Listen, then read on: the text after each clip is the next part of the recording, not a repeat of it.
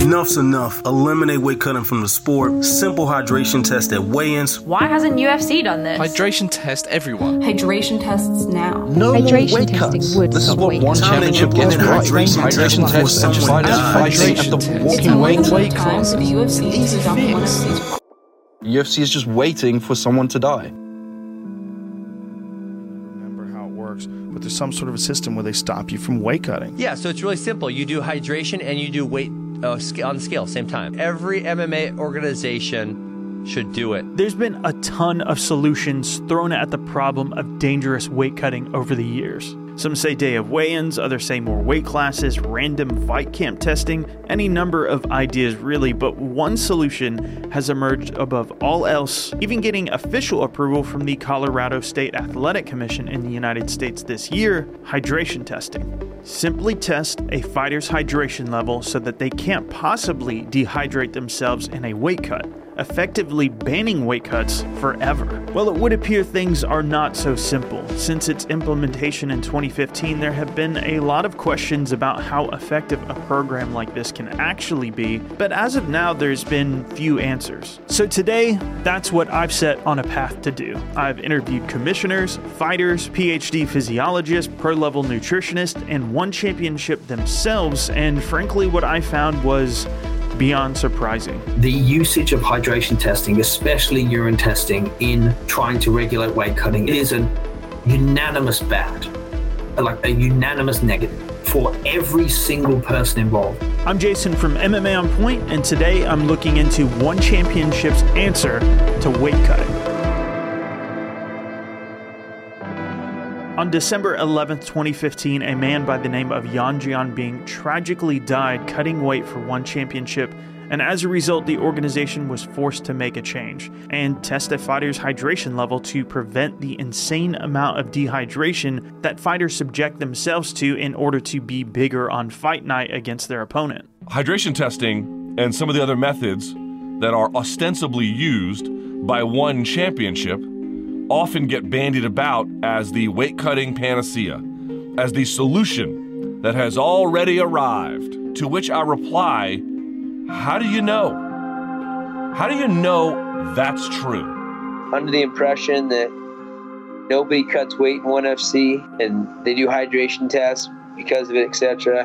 Um, I talked to, to multiple guys there that were were cutting weight, and um, it is what it is. So and with their US debut happening soon in Colorado. So, fittingly, I felt this was the logical place to start asking questions. Let's ask the people who really know about this subject matter.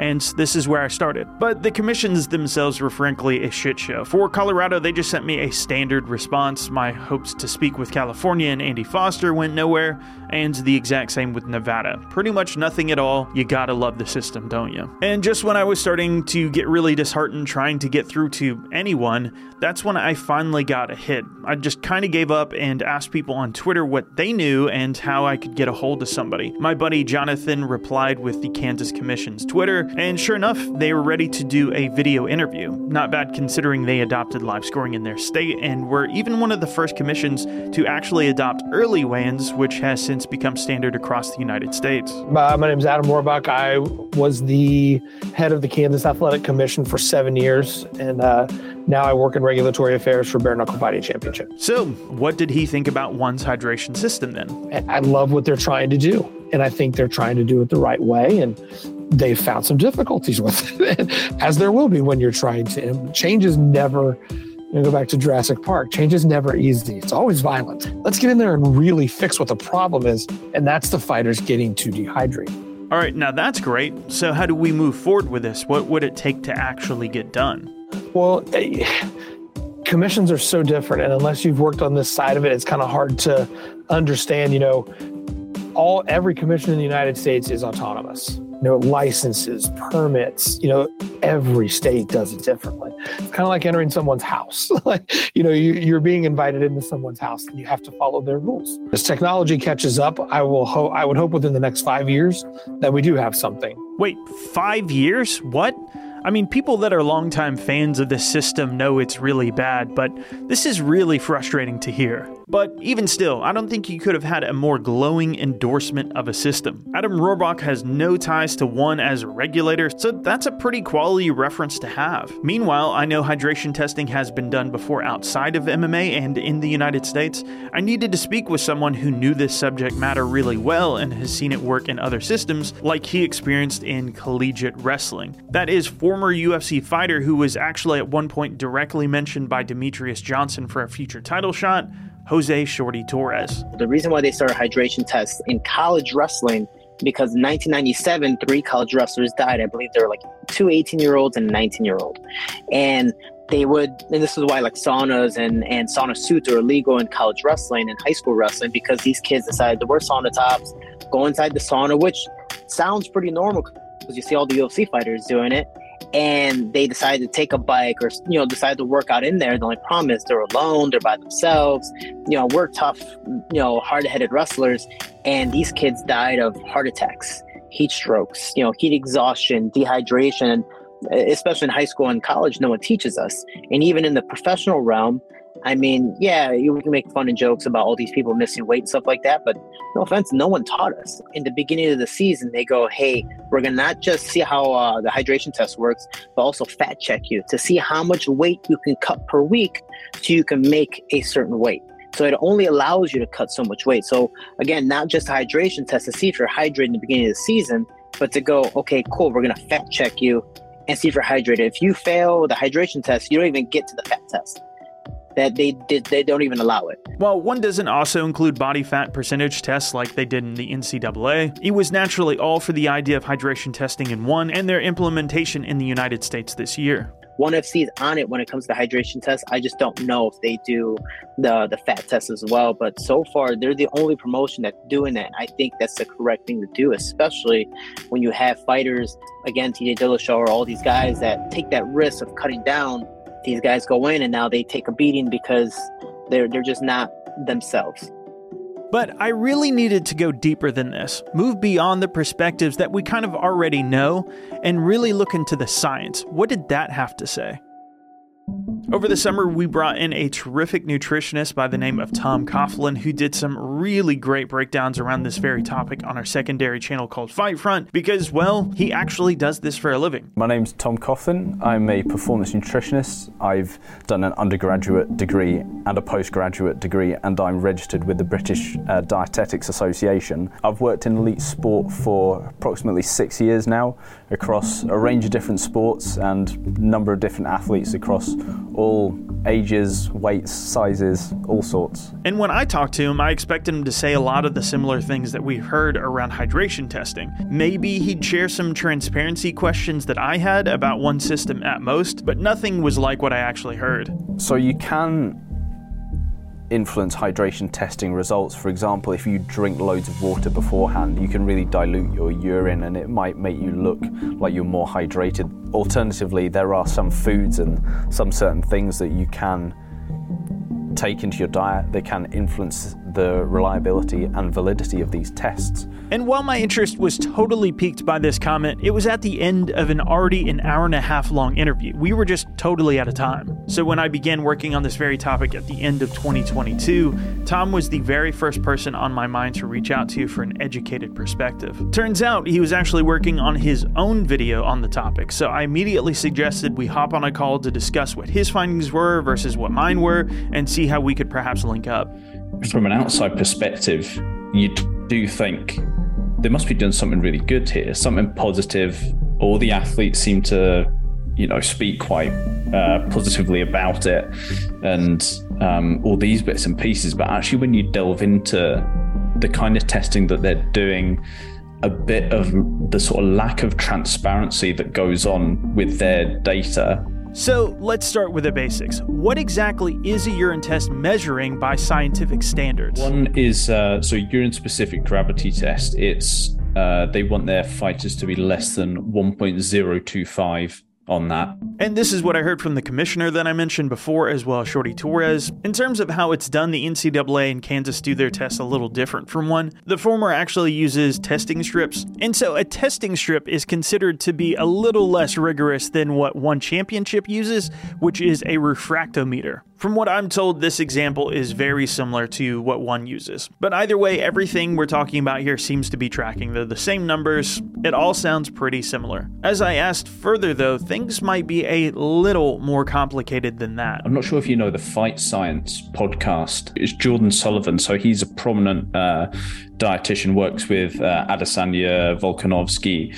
Um, wow. So he had an academic on, and he was like, I've just written this paper and I don't know where one championship have got this cutoff from. Urine specific gravity seems to be the most sensitive to false positives. If someone's got, let's say, high muscle mass as well, they're going to be having naturally higher protein turnover in the body.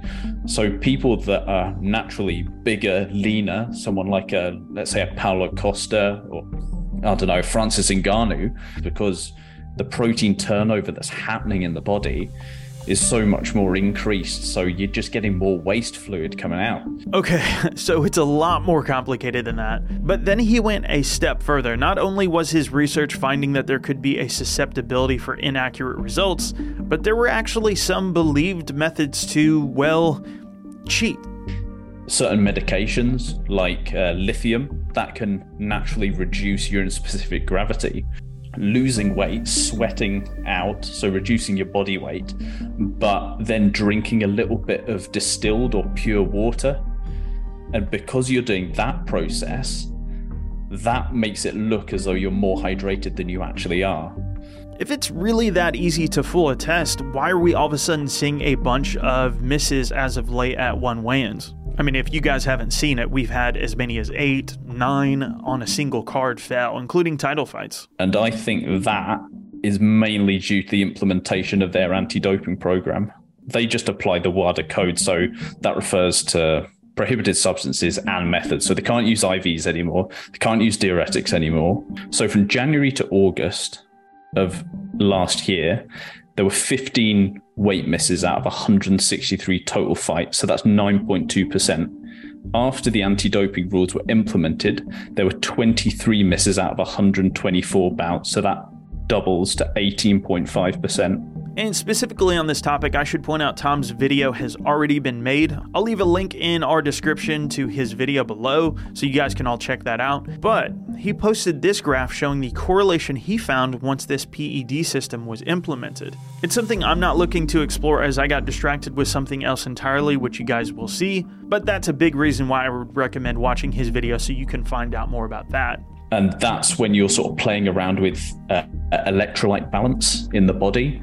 And that's where there's real danger because if your electrolytes become too diluted, one of the potential uh, risk factors there, uh, hyponatremia, which is water toxicity and people can actually die from that. Well, wait, did he just say death? Because that is not at all the kind of thing I thought I'd hear on this call. But I was absolutely blown away by what I was hearing. Reading up on the subject matter became completely necessary at this point, just so I could even wrap my head around this. I first came across a work entitled Reviewing the Current Methods of Assessing Hydration in Athletes, and this sounded like a pretty solid place to start considering it researched what Tom Coughlin was alluding to, what might work, what definitely doesn't and a detailed breakdown of those methods. The key thing to have taken away from this paper is that, well, in Dr. Oliver Barley's estimation, who is the lead researcher here and his colleagues who collaborated with him on assessing these hydration testing methods for athletes, none of these methods were found to be effective in testing hydration in athletes for sport. Let me repeat that.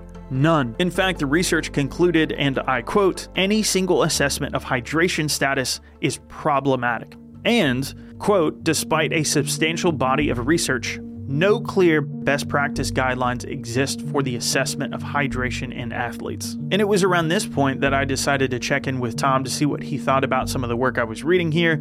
And sure enough, Oliver Barley was the scientist's name he was trying to remember during our call with Jordan Sullivan. And at that point, it was like a total eureka moment. I clicked on his Google Scholar listing and found that there was everything from writing about NCAA collegiate wrestling in the United States and the problem the research was finding in that system to combat sport athletes athletes, and sure enough, hydration testing in mixed martial arts. It was at this moment I knew I needed to interview this guy. He'd by far researched more on this topic than anyone else in combat sports specifically. There was a faculty email attached, so I first hit him up there before discovering he had an active Twitter account. It was there that I realized he's not just some researcher out there who found this topic morbidly curious, but he's a huge fan of the sport and even appeared to train a bit himself. So I decided to reach out to him through Twitter DMs as well, and within a couple hours, I got a response.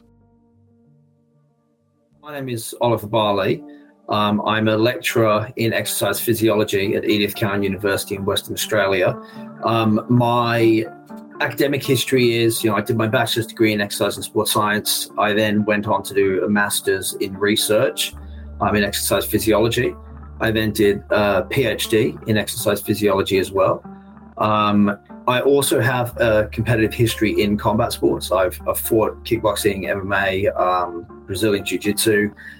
I've just generally really loved combat sports my entire life since my granddad showed me, um, I'm pretty sure, old Muhammad Ali footage. And as a kid, I was like, this, this is the greatest. Okay, so pleasantries aside, I just wanted to understand this a bit more, and I wanted to get right to the point. What was his take on the effectiveness of one's hydration testing? Um, not good. The, the problem is, is that everybody wants simple answers to complicated questions, and hydration testing is a relatively simple answer to what people think is a simple problem, but it's actually an extremely complicated problem. I'm not convinced that urinary test hydration testing is a great measure in almost any situation, but I'm extremely not convinced that it's useful in the case of weight cutting.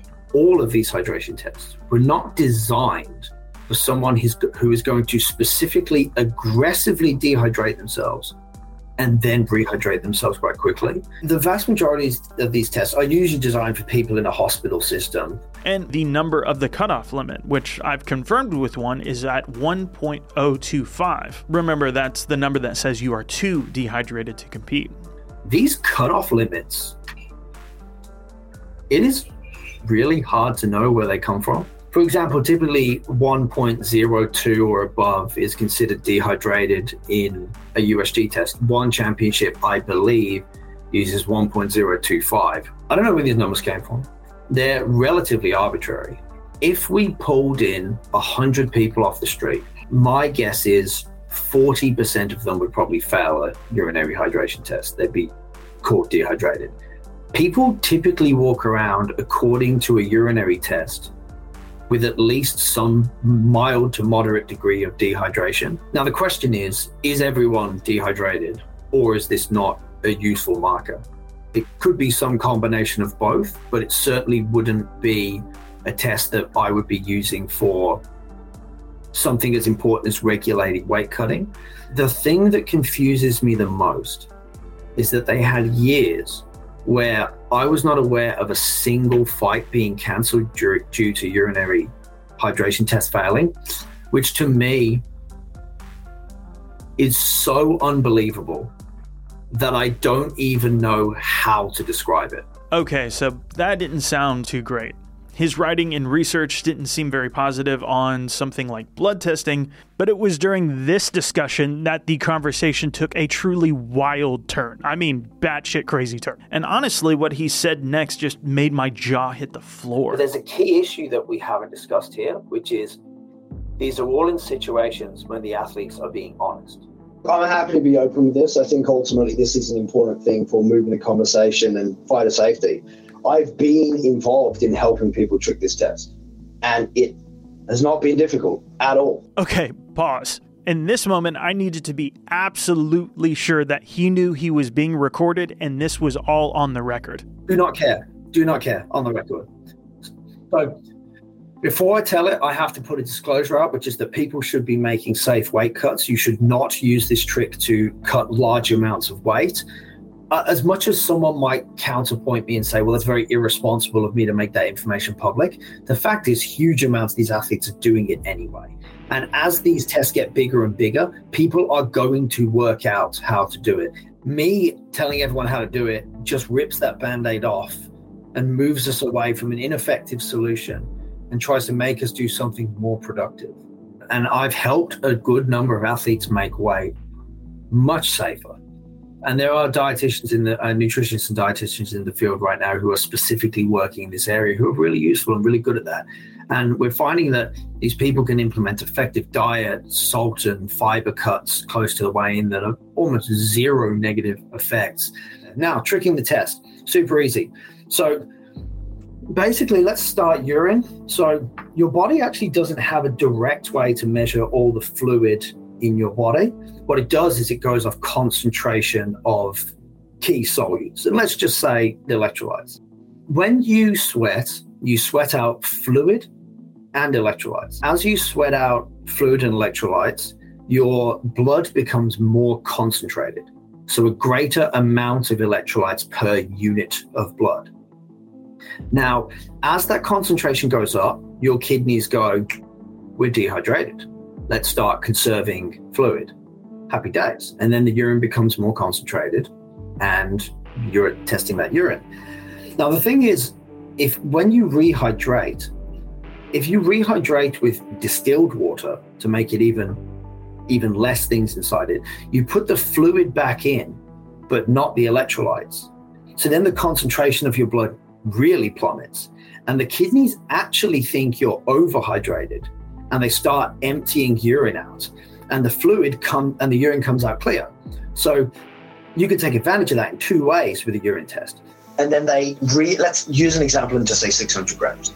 And then they would drink 600 milliliters of distilled water. If you've just peed before, the water will then, your kidneys go, oh, look, we're actually overhydrated. It will then filter out more clear urine and you'll pass the test.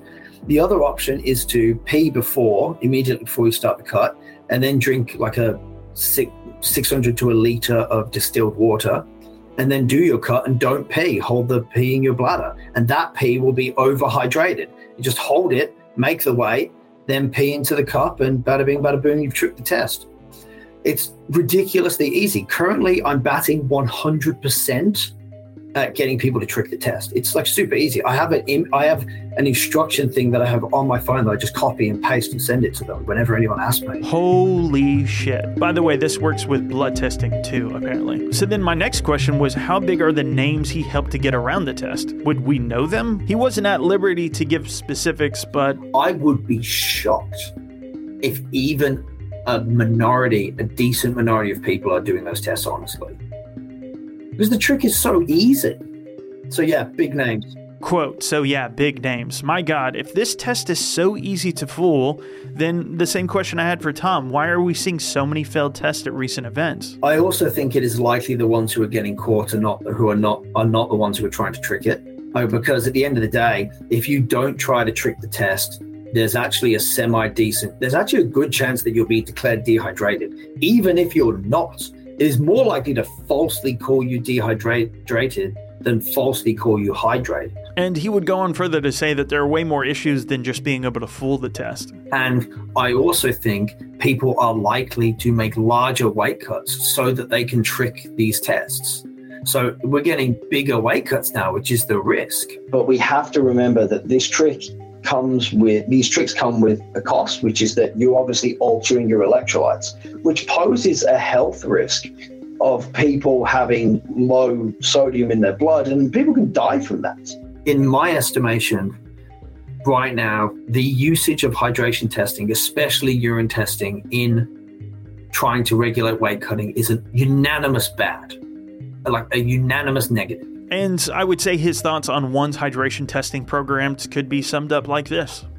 People don't really trust One Championship's weight cutting policy, I think, as a public image overall. I think they do see it as very dubious. Now, if it looks like a duck, quacks like a duck, walks like a duck, it's probably a duck. At this point, though, I don't think we have a complete picture here. While I was conducting these interviews with Jose Torres, Adam from Kansas's commission, both of whom were very much for one's hydration testing system, and of course, Tom and Oliver with their academic backgrounds who were less than enthusiastic about it all. We did have a bit of a balance here for both sides, but not really. I needed to chat with someone directly inside the organization, someone who was from one themselves. So I decided to reach out to One's PR team with a request for interview, and they were incredibly accommodating. I wasn't sure who I'd be able to get on video, but considering Rich Franklin has perhaps been the biggest face of their hydration program, and I'd seen him talk extensively on the topic, just made a ton of sense to interview him. And luckily enough, we were able to arrange a half hour call. Sammy, before we get started here, because he's recording, how does my makeup look today? After chatting about Colorado and their plans in the US this year, I of course wanted to know about their hydration testing and some of the protocols behind them. Yeah. So we've we've actually made just some slight changes to the protocol. It's we just do it one day prior to the event now. It, it was two days prior and then one day prior and then it used to be the day of the event. If you missed on those two days, that you had the day of the event that you could retest as well. Now we just do it the day prior, and then there's a three hour window where you can come back in and make weight.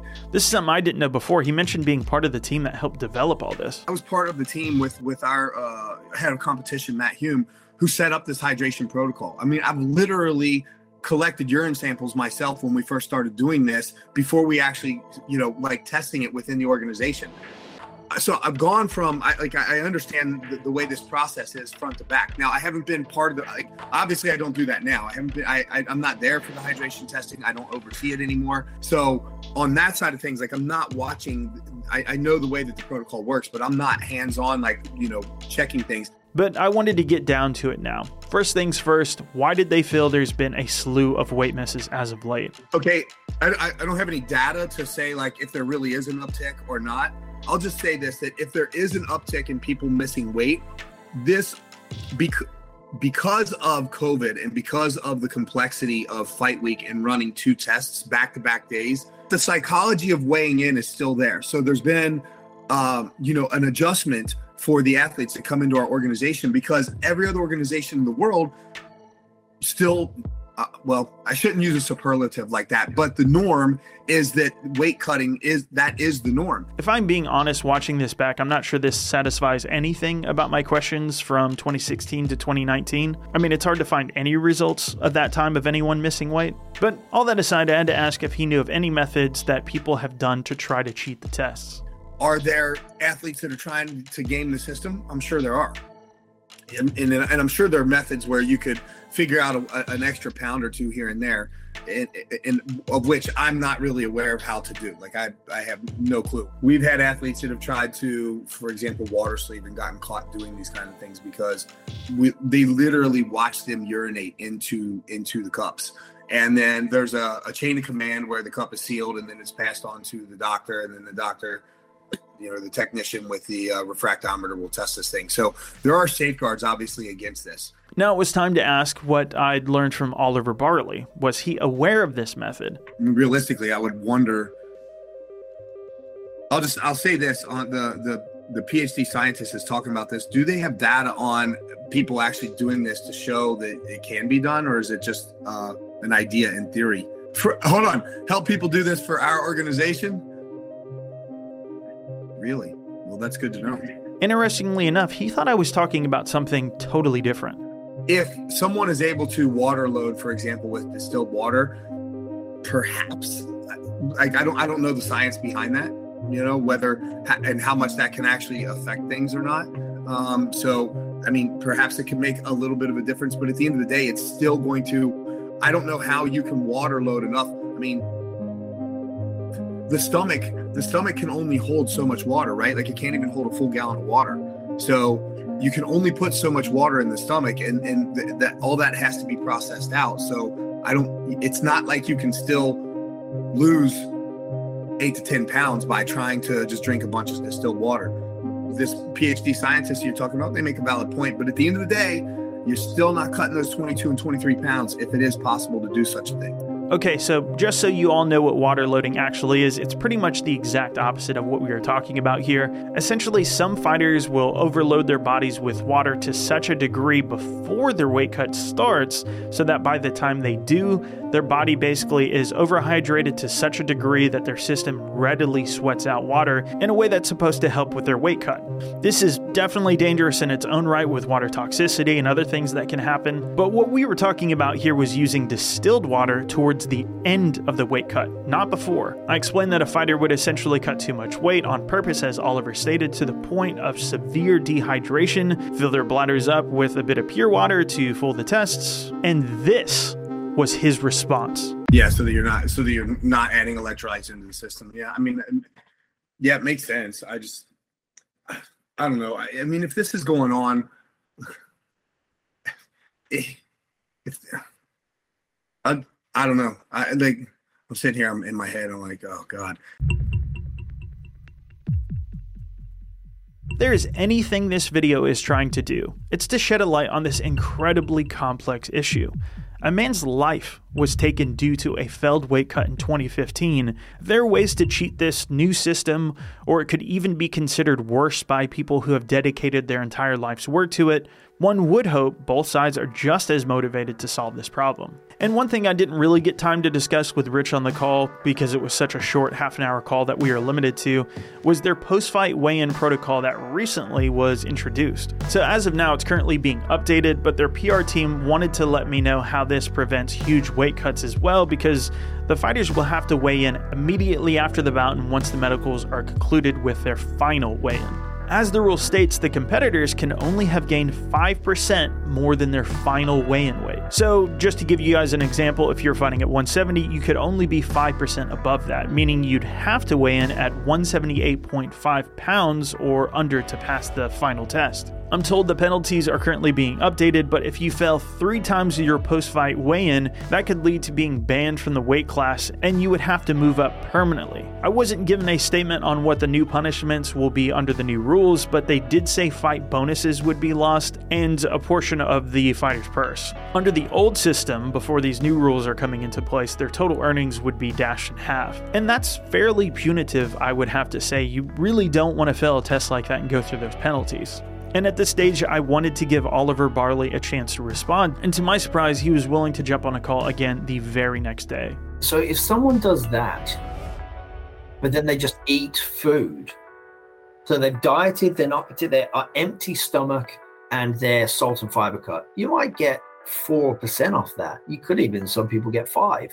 So they just eat food and they're already at that 5%. Is it really unfair if I fight someone with a steak dinner in my stomach versus not. If fighter safety is the reason that you're doing it, the secondary weigh in and limiting it so people can't compete if they miss it is almost definitely not the optimal strategy. You've reduced someone's rehydration, they're not going to rehydrate as well. And then what you get are people competing possibly more dehydrated than they would have been if you just let them cut the weights and not check them a second time if someone's competing in a state of dehydration, then there is evidence to, and it's plausibly, it's reasonable to say that this is a definite possible case, is that we know that when you de- someone de- dehydrates, their brain volume reduces, and that's because there's obviously water inside the uh, brain. And when you pull fluid out of your cells, that includes the brain. So the brain ends up with a smaller volume, meaning it can rattle around in the skull more. And we know that cerebrospinal fluid is affected by dehydration, which plausibly could mean that it doesn't serve cushioning nearly as well. So, if someone's taking hits to the head in a state of dehydration, it is reasonable to assert that there is a good chance that that increases their risk of not just concussion, but minor damage to the brain that accumulates into CTE. So essentially, this is the concern. Fighters will continue to try to work around it because they think it will give them the edge. Someone is probably in the midst of writing a comment saying, Well, fighters just wouldn't do that, bro. Like, and my response to that, if you think, no, fighters wouldn't do that, that's bad for the hell, that's bad, talk to a fighter. Like, it's obvious that they will sacrifice a lot to win, and they will sacrifice a lot more than being kind of hungry or being slightly dehydrated relative to everything they do, that's tiny. Relative to the pain they put themselves through in training, the pain they go through in fighting, the discipline and effort they have to have, this is nothing to them. And also, this runs the risk of making more, making fighters think that they're smarter by tricking it. So going, you know what, everyone else is now probably cutting less weight So if I do it and I trick the test, I will now get a bigger advantage. I think for Dr. Barley, it comes down to this. I know like a good portion of the researchers in weight cutting. I don't know a single one of them that ONE FC has reached out to. In fact, I know several who have tried to work with ONE FC and have been turned away, which was me. I off I contacted them years ago when they started this and said I would help and contacted and said, look, I this is I'm glad that you guys are trying this. Let's let's do it. Let's let's see what we can get done and try to develop saying, hey, we should do research in this area. You guys have a lot of resources that we can make real good use of at a university level and we can conduct research in Singapore. We actually had an industry partner in Singapore at the time that could have helped us do it. We were in a really good position to work with them and actually do that. But we were turned away and they, they weren't interested in the slightest. And so at this stage, I think it's fair to say there are people very clearly on both sides of this discussion who are really trying hard to solve this problem. But I'm concerned it may be, as Dr. Barley stated. The, the problem is, is that everybody wants simple answers to complicated questions. And guys, this is the one thing that really stands out to me beyond everything else. Between the time of Yan Jianbing's tragic death on December 11, 2015, there was only 12 days until they announced the new policy December 23, 2015. 12 days to solve one of the most endemic problems in MMA history.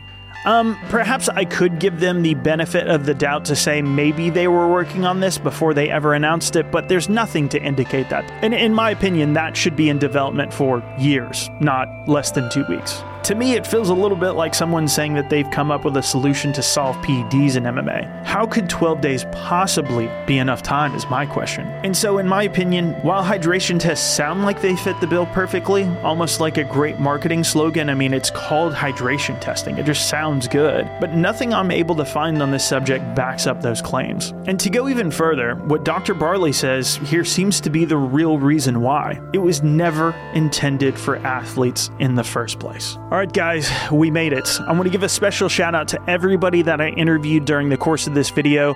Everybody from Rich Franklin to Dr. Oliver Barley, Tom Coughlin.